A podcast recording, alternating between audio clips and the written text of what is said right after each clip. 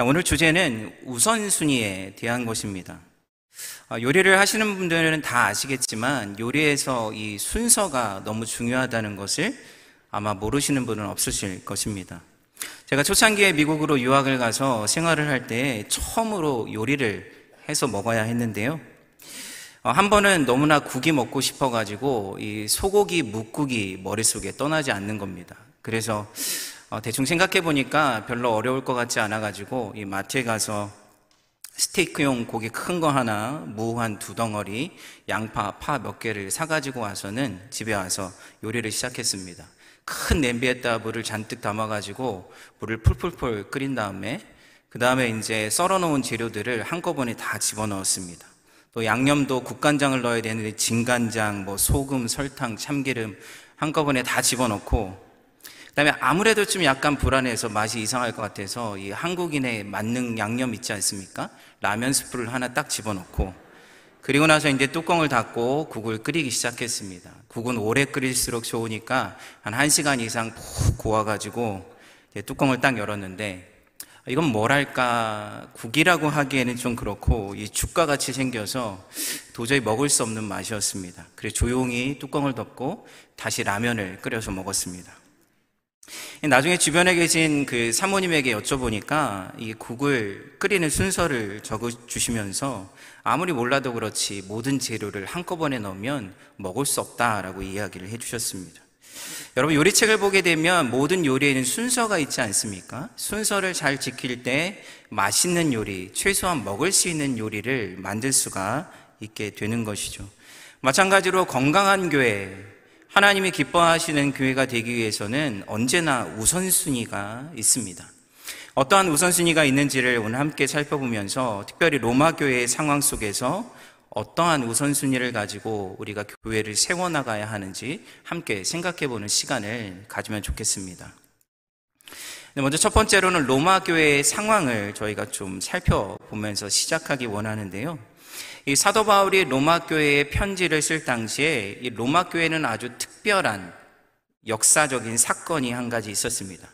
이 로마의 역사관인 이 스웨토니우스의 그 Life of Claudius, 황제 클라우디우스의 어, 삶이라는 책을 보게 되면 그 당시에 로마에 많은 유대인들이 살고 있었는데 로마인들이 끊임없이 갈등을 일으키고 폭동을 일으키니까 황제가 모든 유대인들을 로마에서 추방시켜 버립니다. 그리고 나서 황제가 죽고 난 다음에 약 5년 정도가 지난 후에 다시 유대인들이 로마에 들어올 수 있게 되었습니다.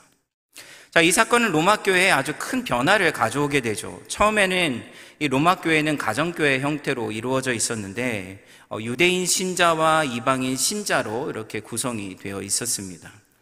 자, 그런데 처음에는 유대인들을 통해서 복음이 전파되었기 때문에 교회는 대체적으로 유대인의 문화와 간습이 지배하고 있었고 유대인들의 목소리가 훨씬 더 크게 작동하고 있었습니다. 자, 그래서 예수님을 믿게 되면 유대인의 관습을 따라서 할례도 받고 율법도 지키고 유대화 되어야 한다고 대체로 생각했습니다. 그래서 그 당시에는 유대 신자들이 교회 내 강자였고 이방인 신자들이 약자의 위치에 놓여져 있었던 것이죠. 자, 그런데 클라디우스 황제가 죽고 난 다음에 그리고 나서 이제 유대인들이 돌아오기까지 약 5년 정도의 시간 동안에는 이방인 신자들만 교회에 남아있게 되었습니다. 여러분, 각 그 5년 동안 교회 안에서 어떤 일이 벌어졌을까요? 자, 이방인 신자들만 교회에 있었기 때문에 이제 더 이상 유대 문화나 율법을 지킬 필요가 없다라고 생각하게 되었고 또 심지어 어떤 사람은 하나님께서 유대인들을 버리셨고 하나님의 백성을 이방인으로 대체하셨다라고 주장하는 사람도 생겼습니다. 자, 그런데 5년이 지나고 나서 유대인 신자들이 다시 교회로 돌아오게 된 것이죠. 자, 그래서 교회는 다시 이방인 신자와 유대인 신자가 함께 공존하는 공동체가 되었습니다. 여러분, 교회가 이제는 서로가 서로를 용납하고 함께 평화로운 교회를 만들어 갔을까요? 그렇지 않죠. 자, 이전에는 유대인 신자가 강자의 위치에 있었다면 지금은 이방인 신자가 강자의 위치에 서게 되었고 유대인 신자는 약자의 위치에 놓이게 됩니다. 이 둘 사이의 관계를 어떻게 이해해야 할까요? 여러분, 이방인 신자들은 다시 유대의 관습과 율법을 따라서 살아가야 할까요? 아니면 유대인 신자가 모든 율법과 관습을 버리고 자유롭게 되어야 할까요? 이 둘 사이에 심각한 갈등이 내재되어 있었고, 이 언제 터질지 모르는 시한폭탄처럼 작동하고 있었습니다. 여러분, 그때나 지금이나 교회에는 다양한 갈등과 문제가 생깁니다. 어떤 분들은, 아니, 교회에 어떻게 문제가 생길 수 있느냐라고 이야기하실 수 있지만, 이 바울의 편지들을 보게 되면 이 성령의 역사로 충만했던 초대교회들에서도 문제가 없는 교회는 하나도 없었습니다. 우리가 막연하게 문제 없는 교회가 좋은 교회야 라고 생각할 수 있지만 문제가 없었던 교회는 그때도 없었고 지금도 없고 앞으로도 없을 것입니다. 자, 그러면 진짜 문제는 교회 안에 문제가 있다는 것이 문제가 아니라 진짜 문제는 그 문제를 해결할 수 있는 능력이 있느냐, 그러한 영적인 능력이 있느냐, 여기에 달려 있다는 것이죠. 여러분, 모든 사람, 건강한 사람의 몸에도 암세포가 있다고 하죠.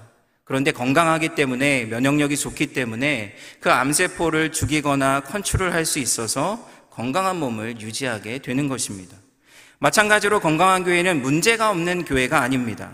문제를 해결할 수 있는 영적인 능력이 있는 교회가 건강한 것이죠. 어떠한 문제가 발생하든지 그 문제를 해결할 뿐만 아니라 그 문제를 통하여서 더욱더 성장해 가는 교회가 건강한 교회라고 말할 수가 있습니다. 자, 그러면 건강한 교회는 어떠한 면역력, 어떠한 영적인 능력을 가지고 있어야 하는 것일까요?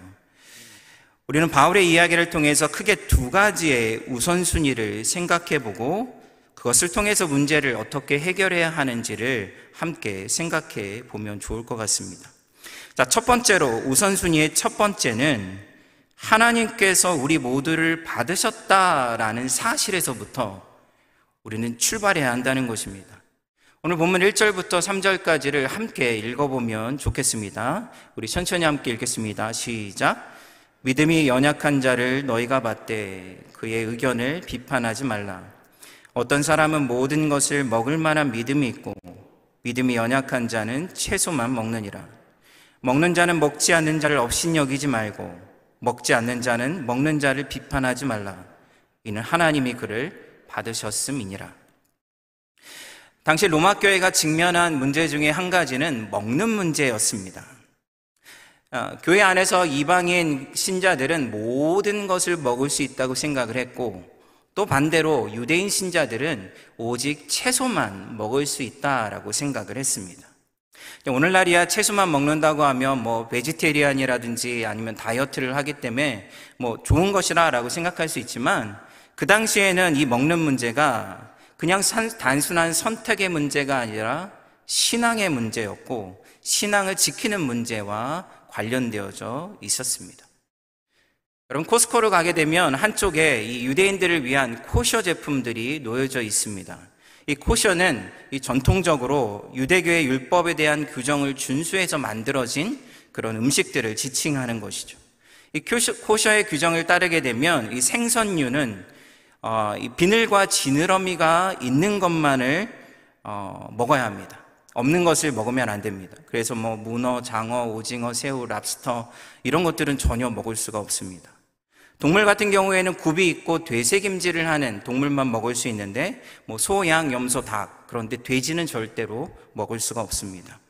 근데 무엇보다도 중요한 게 이 도축하는 방식인데 어, 이게 요즘에는 윤리적인 문제가 있어서 동물을 이렇게 기절시키고 난 다음에 도축을 하지만 이 코셔의 방식에 따르면 살아있는 상태에서 목에 날카로운 칼로 혈관을 정확하게 잘라서 최대한 몸 안에 있는 피를 뽑아내야 합니다. 왜냐하면 성경에 피째 먹지 말라고 했기 때문에 모든 피를 쏟아내고 죽이고 난 다음에는 심지어 소금을 뿌려서 남아있는 피까지 제거한 상태에서 먹을 수 있습니다. 이 코셔의 방식에 따르면 기린도 먹을 수가 있는데, 근데 유대인들이 기린을 먹지 않는 이유는 무엇이냐면, 어, 랍비들이 이것을 단번에 쳐서 죽일 수 있는 방법을 발견하지 못해서 기린은 먹지 못한다고 합니다. 자, 사정이 이렇다 보니까 유대인들이 여행을 하게 되면 지금도 맥도날드나 버거킹 같은 데서 햄버거를 먹을 수가 없습니다. 햄버거 패티마저도 이 코셔 방식으로 만들어진 재료를 사용해야 하기 때문에 대부분 유대인들은 이스라엘을 떠나는 순간 이 베지테리안처럼 먹고 생활을 해야 합니다. 근데 그때도 그랬다면 지금도 그랬다면 그때는 얼마나 더 심각했을까요? 이 당시에 로마에 살고 있던 유대인들은 이러한 코셔 방식으로 준비된 고기를 구하기가 어려웠습니다. 대부분은 다 고기들이 제사를 드리고 나서 그것들이 시장으로 나와서 판매가 되었기 때문에 그 당시에 유대인들은 고기를 아예 먹지 않으려고 했고 채식을 하는 사람들이 많았습니다. 유대인 신자들은 평생 동안 이렇게 살아왔습니다. 유대의 음식법을 따라서 살아왔던 것이죠. 근데 교회 공동체에 딱 들어왔더니 거기에는 이방인 신자들이 있는데 이 이방인 신자들은 유대 율법을 아예 모르거나 그러한 방식으로 살아가 본 적이 없는 사람들이죠. 자, 그래서 함께 가정교회처럼 모여서 예배를 드리고 음식을 나누는데 이방인 신자들이 있는 이 유대인 신자들이 있는 교회를 가정교회를 가게 되면 예배를 드리고 음식이 나오는데 이 풀밭으로 가득합니다. 근데 반대로 이방인 신자가 있는 곳에서 예배를 드리고 나면 예배가 끝나고 나서 음식이 나오는데 장어, 문어, 새우, 랍스터, 돼지 수육에 삼겹살, 바비큐까지 이렇게 쫙 차려놓고 나면 여러분 이것을 먹을 수 있을까요? 없을까요? 먹을 수가 없죠. 특별히 돼지고기는 이 유대인들의 역사 속에서 아주 끔찍한 음식이었습니다. 이전에 악한 왕들이 이 유대인들을 잡아다가 불러놓고는 돼지고기를 먹으라고 강요하고 먹지 않는 것을 아니까 그것을 빌미로 엄청난 사륙을 저질렀습니다. 심지어 어떤 가족은 일곱 아들이 있었는데 일곱 아들이 돼지고기를 먹지 않아서 차례대로 죽임을 당한 경우들도 있었습니다. 그래서 유대인들에게는 이 뼛속까지, 뼛속까지 돼지고기는 불결하다는 것을 생각하며 자라왔던 것이죠. 저희야 돼지고기를 너무 좋아해서 없어서 못 먹지만 유대인들에게는 전혀 받아들일 수 있는 문제가 아니었습니다. 이것을 어떻게 이해하면 좋을까요? 이걸 가장 쉽게 이해할 수 있는 방법은 예를 들어서 이 강아지를 너무나 좋아하는 외국 사람이 한국에 방문을 했는데 이 최고의 음식을 대접한다고 멍멍이 고기를 대접을 한다면 여러분 기겁을 하고 도망을 칠 것입니다. 그것을 안 먹는 것은 신앙의 문제라기보다 문화의 문제일 수 있는데 그것을 신앙의 문제로 믿음이 약하다고 이야기하면서 비난한다면 얼마나 황당했겠습니까? 여러분, 당시 로마 공동체 안에는 이러한 문제가 큰 갈등을 일으키고 있었습니다. 3절의 말씀을 보게 되면 먹는 자는 먹지 않는 자를 업신 여기지 말고 먹지 않는 자는 먹는 자를 비판하지 말라. 이는 하나님이 그를 받으셨습니다. 그러니까 어떤 것이나 먹을 수 있었던 이방인 신자들은 유대인 신자들을 업신여겼죠. 하나님이 너희를 자유케 하셨는데 왜 아직까지도 그러고 사느냐? 우리가 너네 때문에 그것을 먹지 못해도 되겠느냐? 강요하고 조롱했습니다. 반대로 유대인 신자들은 이방인 신자들을 비난했습니다. 너희들이 믿는 예수가 유대인이고 예수님조차도 율법을 지켰는데 어떻게 너희들은 지키지 않을 수 있느냐? 너희들은 경건하지 못하고 불결하고 세속적인 신자들이다.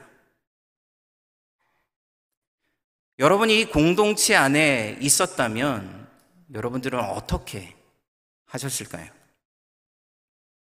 이러한 갈등이 생기면 조용히 갈라서면 되는 것입니까?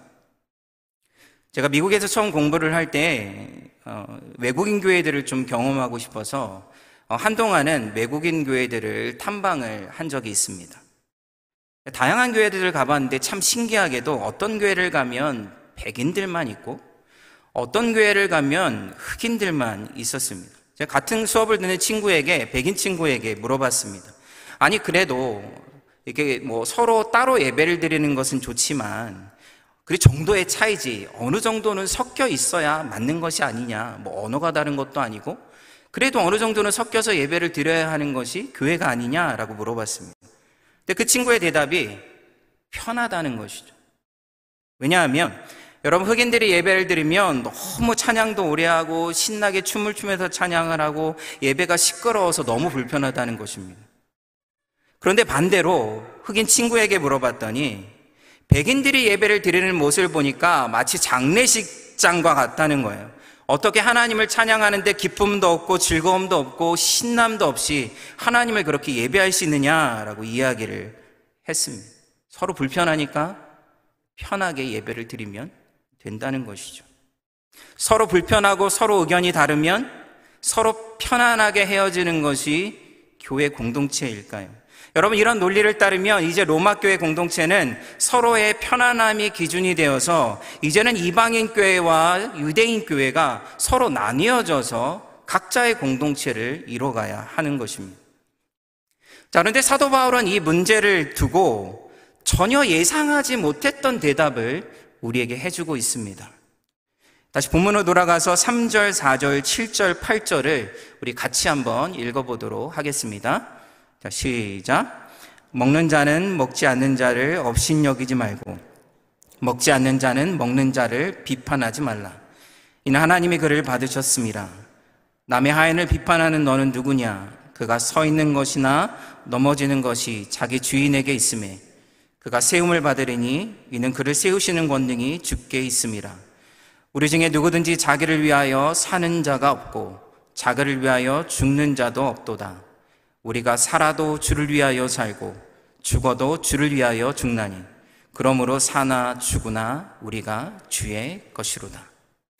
자, 바울은 여기서 공동체의 갈등을 해결하는데 서로를 비판하거나 업신여기지 말고 먼저 이것을 기억하라고 이야기합니다. 그것이 무엇입니까? 우리 모두는 다 죽게 속해 있다는 것이죠. 주님께서 우리 모두를 받으셨다는 겁니다. 그러니까 우리 자신은 내 것도 아니고 너희 것도 아니고 우리 모두가 다 주님의 것이라는 생각에서부터 출발해야 한다는 것입니다. 여러분, 주께서 받으셨다, 우리가 주의 것이다 라는 의미는 우리가 단순히 구원을 받았다는 의미가 아닙니다. 그것을 뛰어넘어서 우리가 받은 구원의 내용이 무엇이고 더 나아가서 이 구원이 가지고 있는 이 종말론적인 지평 안에서 우리가 관계를 맺는다는 것이 도대체 어떠한 의미를 갖고 있느냐 이것을 생각해야 된다는 것이죠. 여러분 먼저 우리는 구원을 어떻게 받았습니까? 우리는 전적인 은혜로 받았습니다. 전적인 은혜로 받았다는 것은 하나님이 보시기에 우리가 뭔가 조금 다른 사람보다 가진 것이 있어서 우리가 뭔가 조금 다른 사람보다 나은 것이 있어서 우리의 성격이 낫든 뭐가 낫든 뭔가 하나님이 보시기에 쓰실 만한 것이 있어서 우리를 구원하셨다는 뜻이 아닙니다. 우리의 구원은 하나님의 전적인 자비하심으로 하나님의 완전한 긍휼을 통하여서 우리가 구원을 얻게 되었다는 것이죠. 그러니까 우리 안에 어떠한 하나님의 선택의 근거가 없음에도 불구하고 하나님의 자비하심으로 우리가 구원을 받았다면 그것이 우리의 삶에 어떠한 태도를 그리고 공동체 안에서 어떠한 태도를 갖게 만들어 줄까요? 우리가 마땅히 가져야 할 태도는 무엇입니까? 그것은 C.S. 루이스가 말하기를 영적인 파산주의라는 것입니다. 여러분 C.S. 루이스는 믿음을 자신의 영적 파산됨을 발견하는 것이다 라고 이야기합니다. 이 순전한 기독교라는 책에서 이것을 설명하는데 뭐라고 설명하냐면 우리가 하나님 앞에 있다는 것을 알아볼 수 있는 진짜 시금석은 내가 나 자신에 대해서 완전히 잊고 있느냐 또는 나 자신을 하찮고 더러운 존재로 여기느냐 하는 것이다. 자신이 완전히 파산했다는 사실을 발견하기 전까지는 하나님과 올바른 관계를 시작할 수 없다.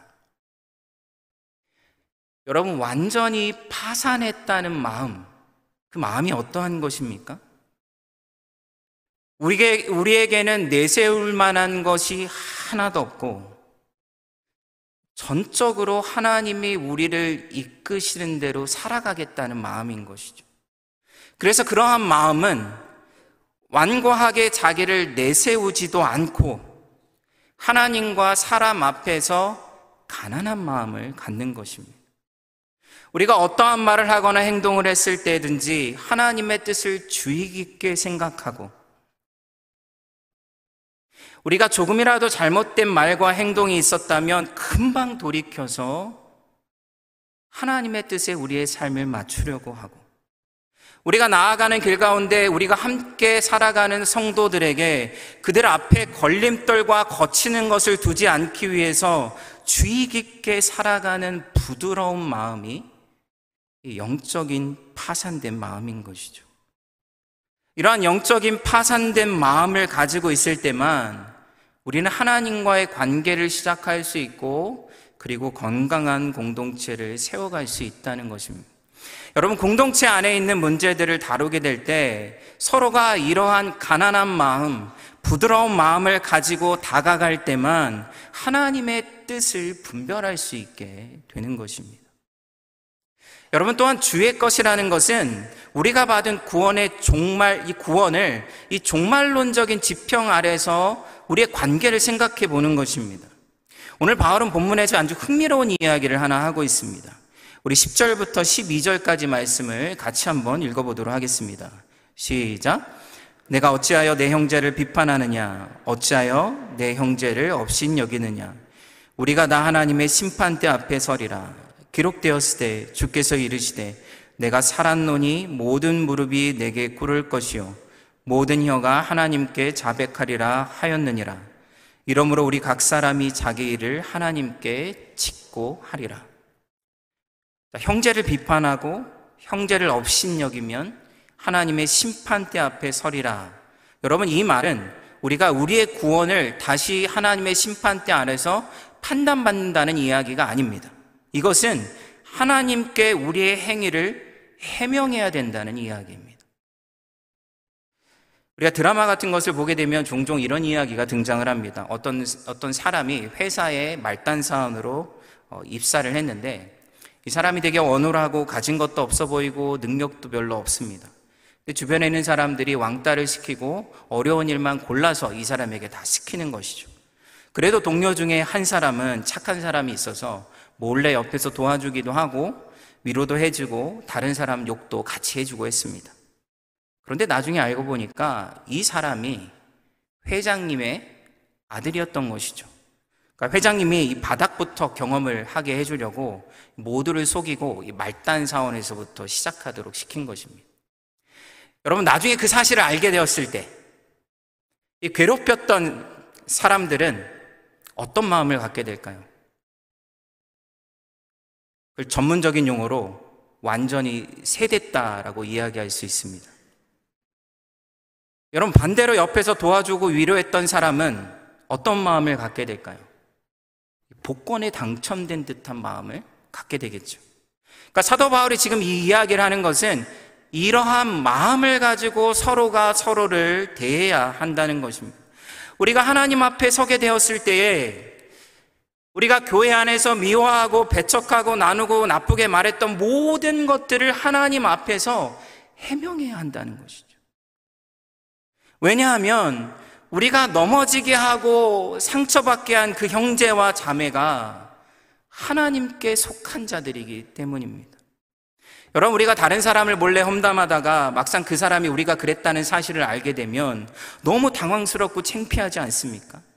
사람 앞에서도 그런데 하나님 앞에서 하나님이 우리의 마음을 숨김없이 드러내시고 우리가 행했던 모든 행동을 해명하라고 요청하실 때 우리는 얼마나 부끄러울까요? 여러분, 마틴 루터는 교회를 거룩한 죄인들의 모임이라고 이야기했습니다. 이 전적인 은혜로 구원을 받아서 하나님이 너희들이 참 거룩한 존재가 되었다라고 선언을 해주긴 하셨지만, 그러나 우리는 여전히 죄인들이라는 것이죠. 그런 죄인들이 모여서 씨름을 하는 공동체이기 때문에 교회 안에서는 문제가 생기고 위기가 생기고 어려움이 찾아올 수 있습니다. 그런데 그러한 상황 가운데서 우리의 정체성을 잃어버리지 않을 때 우리가 영적으로 완전히 파산했고 하나님의 전적인 은혜로 하나님의 자녀가 되었고 우리 모두는 다 하나님의 것이고 하나님 앞에서 우리의 행위를 해명해야 된다는 것을 기억하고 서로를 대하면 공동체는 건강하게 세워져 갈 수 있다는 사실입니다. 여러분, 두 번째로, 두 번째 우선순위는 무엇이냐면, 사랑으로 행하는 것인지를 먼저 점검해야 한다는 것입니다. 우리 13절과 15절 말씀을 같이 한번 읽어보도록 하겠습니다. 시작. 그런즉 우리가 다시는 서로 비판하지 말고 도리어 부딪힐 것이나 거칠 것을 형제 앞에 두지 아니하도록 주의하라. 만일 음식으로 말미암아 내 형제가 근심하게 되면 이는 내가 사랑으로 행하지 아니함이라. 그리스도께서 대신하여 죽으신 형제를 내 음식으로 망하게 하지 말라. 그러니까 형제를 비판하고 넘어지게 하고 근심하게 하는 것이 왜 문제가 되는 것입니까? 그것은 사랑으로 행하는 행위가 아니기 때문이라는 것이죠. 여러분, 왜 그리스도인들은 사랑이 행동의 동기가 되어야 되고 사랑이 목적이 되어야 하는 것일까요? 그것은 하나님의 나라는 사랑의 원리로 움직이는 나라이기 때문입니다. 이 프랑스의 실존주의 철학자인 장폴 사르트르가 이 초기에 쓴 희곡 작품이 하나 있습니다. 그것이 이제 출구 없는 방, No Exit이라는 희곡입니다. 이 굉장히 재밌는 희곡인데 여기에 세 명이 등장을 합니다. 한 명은 남자이고 두 명은 여자입니다. 자, 이 세 사람이 모두 죽어서 지옥의 한 방에 갇히게 되는데 그 방에는 창문도 없고 거울도 없고 나갈 수 있는 출구도 없습니다. 아니, 어떻게 왜 이 세 사람이 지옥의 방에 들어오게 되었을까요? 처음에는 자신들을 숨기고 서로를 지켜봅니다. 시간이 지나면서 자기들이 죄었던 죄들을 털어놓기 시작하는데 그 한 남자는 신문 기자로서 이 겉으로 볼 때는 사회 정의를 막 외치며 살았지만 그 이면에는 온갖 여자들과 이 관계를 맺고 심지어 자기 집으로 그 여자를 데리고 와서 이 방탕한 생활을 하다가 총에 맞아서 죽게 됩니다. 한 여자는 동성애자였는데 사촌의 아내를 빼앗아서 그 사건 때문에 사촌이 달려오는 기차에 뛰어들어서 죽게 되고 그 사실을 깨달았던 알게 된 여자는 자기의 생을 마감하게 됩니다. 마지막 세 번째 여자는 결혼을 했지만 다른 남자와 바람이 나서 원치 않은 아이를 갖게 됩니다. 그런데 이 아이를 낳자마자 아이를 돌에 매달아서 바다에 빠뜨려 죽이게 됩니다. 무슨 이야기가 이 콩가루 같은 이야기들로 가득한지 모르겠지만 핵심은 이것입니다. 자, 이 세 사람이 출구 없는 방에 갇혀서 서로 자신의 죄를 털어놓기 시작을 하는데 자기의 추악한 모습을 털어놓고 용서를 받기를 원하지만 서로가 이야기를 하면 할수록 용서하기는커녕 서로를 조롱하고 비난하기 시작합니다. 서로의 잘못을 계속해서 들춰내고 그리고는 자기들을 파괴시켰던 욕망이 사라지지 않았기 때문에 그 욕망이 계속해서 서로를 파괴하는 방식으로 작동하게 된 것이죠. 그래서 그 희곡의 맨 마지막에 정말 유명한 말이 나옵니다. 그것은 무엇이냐면 지옥은 타인이다라는 말입니다. 지옥은 타인이라는 것이죠. 여러분, 사랑하지 않는 사람들이 모인 곳은 어떠한 곳입니까? 결국에는 자기의 욕망을 충족하기 위해서 살아가는 곳이고 그 욕망은 언제나 서로를 파괴하는 방식으로 작동하기 때문에 결국에는 모든 사람들이 지옥으로 가게 되는 것입니다. 이 사르트르는 철저한 무신론자였지만 그 누구보다도 인간의 절망을 정확하게 꿰뚫어 본 사람이었습니다. 출구가 없는 방. 이것이 이 세상에서 사람들이 공동체를 만들어가는 방식이라는 것이죠. 자, 그런데 교회 공동체는 세상의 공동체와는 전혀 다릅니다. 여러분, 성경 어디에서도 예수님을 믿는 순간 개인적으로 구원을 받고 개인적으로 신앙생활 하다가 개인적으로 하나님 나라에 들어간다고 이야기하는 것은 없습니다. 우리가 예수님을 믿는 그 순간 우리 모두는 다 그리스도의 몸이 되는 것이죠. 그 몸의 기초는 예수 그리스도이시기 때문에 그 몸을 이루는 원리와 그 몸을 움직이는 힘은 예수 그리스도가 보여주시는 사랑 이외에는 없습니다. 교회 공동체는 이러한 사랑의 원리로 움직이고 있기 때문에 서로가 서로의 지옥이 되는 세상의 원리가 아니라 서로가 서로의 천국이 되는 원리로 교회는 이루어지게 되는 것이죠. 여러분, 비록 우리가 사랑이 부족하고, 비록 우리가 늘 사랑에 실패해도, 교회는 사랑의 힘으로 사랑을 향한 방향으로 끊임없이 흘러가야 하는 것입니다. 바울이 고린도전서 13장 그 유명한 사랑장에서 사랑이 빠져버린 것은 그것이 아무리 정의로운 말이라도 그것이 신비로운 말이라도 심지어 천사의 말이라도 울리는 꽹과리에 지나지 않는다고 선언하고 있습니다. 바울은 로마서의 마지막 16장에서 교회의 공동체, 이 코이노니아, 친교의 중요성을 아주 강하게 설명하고 있습니다. 16장 17절부터 말씀을 우리 같이 한번 읽어보도록 하겠습니다. 시작. 형제들아, 내가 너희를 권하노니 너희가 배운 교훈을 거슬러 분쟁을 일으키거나 거치게 하는 자들을 살피고 그들에게서 떠나라. 같은 자들은 우리 주 그리스도를 섬기지 아니하고 다만 자기들의 배만 섬기나니 교활한 말과 아첨하는 말로 순진한 자들의 마음을 미혹하느니라. 너희의 순종함이 모든 사람에게 들리는지라. 그러므로 내가 너희로 말미암아 기뻐하노니 너희가 선한 데 지혜롭고 악한데 밀어나기를 원하노라. 평강의 하나님께서 속히 사단을 너희 발 아래에서 상하게 하시리라. 우리 주 예수의 은혜가 너희에게 있을지어다. 자, 분쟁을 통해서 교회 공동체의 친교를 무너뜨리고 서로를 넘어지게 하는 것은 그리스도를 섬기는 것이 아니라 사단의 역사에 동참하는 것이라고 말하고 있습니다. 여러분 너무 무서운 말 아닙니까? 그러나 너무 당연한 말이죠. 우리가 믿음으로 그리스도의 몸이 된다면 그것은 친교를 무너뜨리는 것은 성령의 역사가 될 수 없는 것입니다. 그래서 사도 바울은 너희 믿음이 강한 자들아, 너희 약한 자들아, 서리가 용납함으로 사랑으로 서의 차로와 차이와 다름을 야기시키는 모든 문제를 극복하라고 요청하고 있는 것이죠. 성령이 폭포수와 같이 하늘로부터 그리스도의 사랑을 너희에게 부어주시나니 그 사랑으로 모든 사단의 역사를 짓밟아 버려라 라고 간청하고 있는 것입니다. 여러분, 신앙생활을 하면서 이 교회 공동체가 함께 이루어, 가야 할 친교의 중요성을 알지 못한다면 그것은 복음도 선교도 잘못 이해하고 있는 것입니다. 지무 알리스라는 이 미국의 유명한 신학자이자 정치 활동가가 있는데 그분이 쓴 글을 한번 제가 읽어드리도록 하겠습니다. 우리 시대의 가장 절실한 코이노니아 친교는 즉 서로 사랑하고 세상을 위해 생명을 바치라는 부르심이다. 지역교회 차원에서 함께 살아가고 호흡하며 사랑하는 신앙 공동체를 만들어내는 것이 다른 모든 것의 기초다.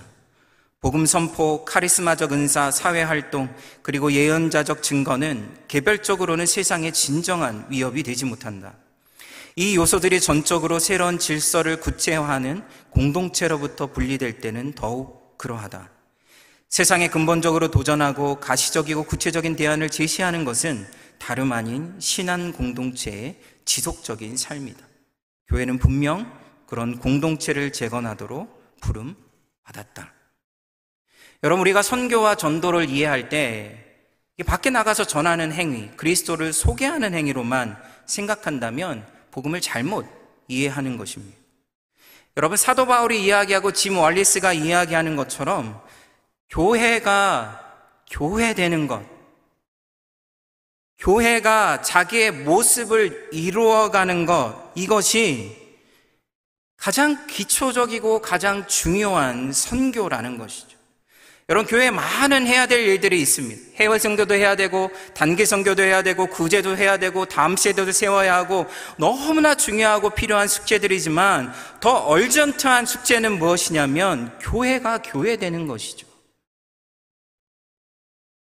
교회가 자기 자신이 되지 못한다면 어떻게 세상의 복음의 진실함을 설명할 수 있겠습니까? 여러분 제가 미국과 밴쿠버를 거쳐서 토론토에 오기까지 토론토의 사역까지 한 20년 가까이를 사역을 해오고 있습니다. 그 중에서 큰빛 교회가 가장 건강한 교회입니다. 여러분, 왜 큰빛 교회가 건강한지 아십니까? 그것은 이 큰빛 교회를 이끌어가는 우리 장로님들, 우리 권사님들, 안수 집사님들, 목자, 목녀들, 이 공동체의 친교를 위해서 자기를 끊임없이 희생하면서 교회를 세워 오셨기 때문입니다. 여러분, 이러한 건강함이 얼마나 큰 축복인지 모릅니다. 사도 바울은 에베소서에서 모든 겸손과 온유로 하고 오래 참음으로 사랑 가운데 서로를 용납하고 평안에 매는 줄로 성령이 하나 되게 하신 것을 힘써서 지켜라. 여러분 힘써서 지키라는 것은 그것은 우리가 해야 할 책임이고 그것은 우리의 부르심이기 때문입니다. 결론을 내리도록 하겠습니다. 우리 여러분들이 잘 알고 계시는 헨리 나우엔이 하버드에서 교수 생활을 하다가 그만두고 우리 Richmond Hill에 있는 이 Daybreak 공동체에 장애인 공동체로 들어오게 됩니다. 거기서 이제 장애인들과 함께 생활을 하게 되는데 이 헨리 나우엔이 돌보게 된 장애인이 25살짜리 청년 아담이라는 청년이었습니다.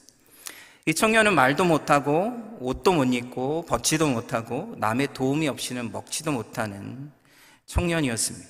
어렸을 때부터 심한 간질이 있어서 매일같이 아주 독한 약을 먹는데도 거의 매일 심한 발작을 일으켜야 했습니다. 여러분, 이 청년을 돌보기 위해서 많은 사람들이 함께 하지만 그저 하루하루 살도록 도와주는 것이 전부이죠. 이 세상적인 눈으로 보면 어떤 생산적인 일도 뭐 어떤 유익한 일도 사실은 할, 하는 것이 보이지 않 사람입니다. 그저 하루하루를 살아가도록 도와주는 것이 전부이죠. 근데 헨리 나우엔이 이 청년과 함께 생활을 하면서 생각하지 못했던 놀라운 영적인 선물을 받게 됩니다. 아담은 말도 못하고 표정으로도 손과 발로도 대화를 할 수 없지만 아담을 돌보면서 아담과 마음이 통하는 것을 느끼게 되고 말을 잘하는 사람들보다 더 깊은 영적인 대화를 하기 시작합니다. 그러면 어떻게 그럴 수 있을까요? 어떻게 말을 잘하는 사람보다 더 깊은 영적인 대화를 이룰 수 있을까요? 그 이유는 하나님이 모든 생명을 사랑받고 사랑하는 존재로 지으셨기 때문에 우리가 사랑 안에 있을 때 우리는 영혼과 영혼이 마음과 마음이 이어지는 친밀함을 누리게 되기 때문입니다. 여러분, 그래서 사람은 세상의 어떤 업적이나 성과나 명예나 능력이 아니라 사랑이 사람의 본질이며 그 사랑을 통해서만 우리는 온전한 공동체를 이룰 수 있게 되는 것입니다. 여러분, 공동체는 사랑을 배우는 곳입니다. 그 언어는 영원한 천국의 언어이고 예수님을 만나는 언어이고 다른 사람에게 다가가는 언어인 것이죠. 그런 언어를 배울 때만 이 땅에서 예수님의 기뻐하시는 공동체를 이룰 수 있고 세상에서 예수님의 사랑의 진실함을 우리가 온전히 선포할 수 있습니다. 교회 안에는 많은 문제와 어려움이 생길 수 있습니다. 그러나 그것마저도 우리에게 사랑을 가르치시는 그리스도의 은혜임을 깨닫고 여러분 날마다 이 큰빛 공동체 안에서 천국의 언어, 사랑의 언어를 배워가시는 우리 모두가 되시기를 주님의 이름으로 축원합니다. 이 시간 다 함께 같이 기도하는 시간 갖도록 하겠습니다. 여러분 지금 우리가 함께 예배하는 공동체는 하나님이 주신 선물이자 그리스도의 몸을 이루어가라는 하나님의 부르심입니다. 우리는 함께 공동체를 세워야 하고 이 안에서 사랑을 배워야 하고 사랑을 나누는 공동체가 되어야 합니다. 우리가 이전에 교회 안에서 어떤 경험을 했든지 우리가 관계 안에서 어떤 문제와 아픔을 경험했든지 하나님은 이 모든 것들을 통해서 하나님의 사랑을 배우길 원하고 하나님의 사랑을 실천하기 원하십니다. 여러분 이 시간 함께 같이 기도할 때에 하나님 이 시간 하나님의 마음 그리스도의 사랑을 부어 주셔서 우리의 모든 마음의 상처가 치유되고 우리 안에 생명의 공동체 사랑의 능력이 충만한 공동체 이 땅 가운데서 교회가 교회되는 공동체 그런 공동체를 세워갈 수 있도록 우리 모두를 인도하여 주옵소서. 이 시간 함께 같이 기도하며 나아가겠습니다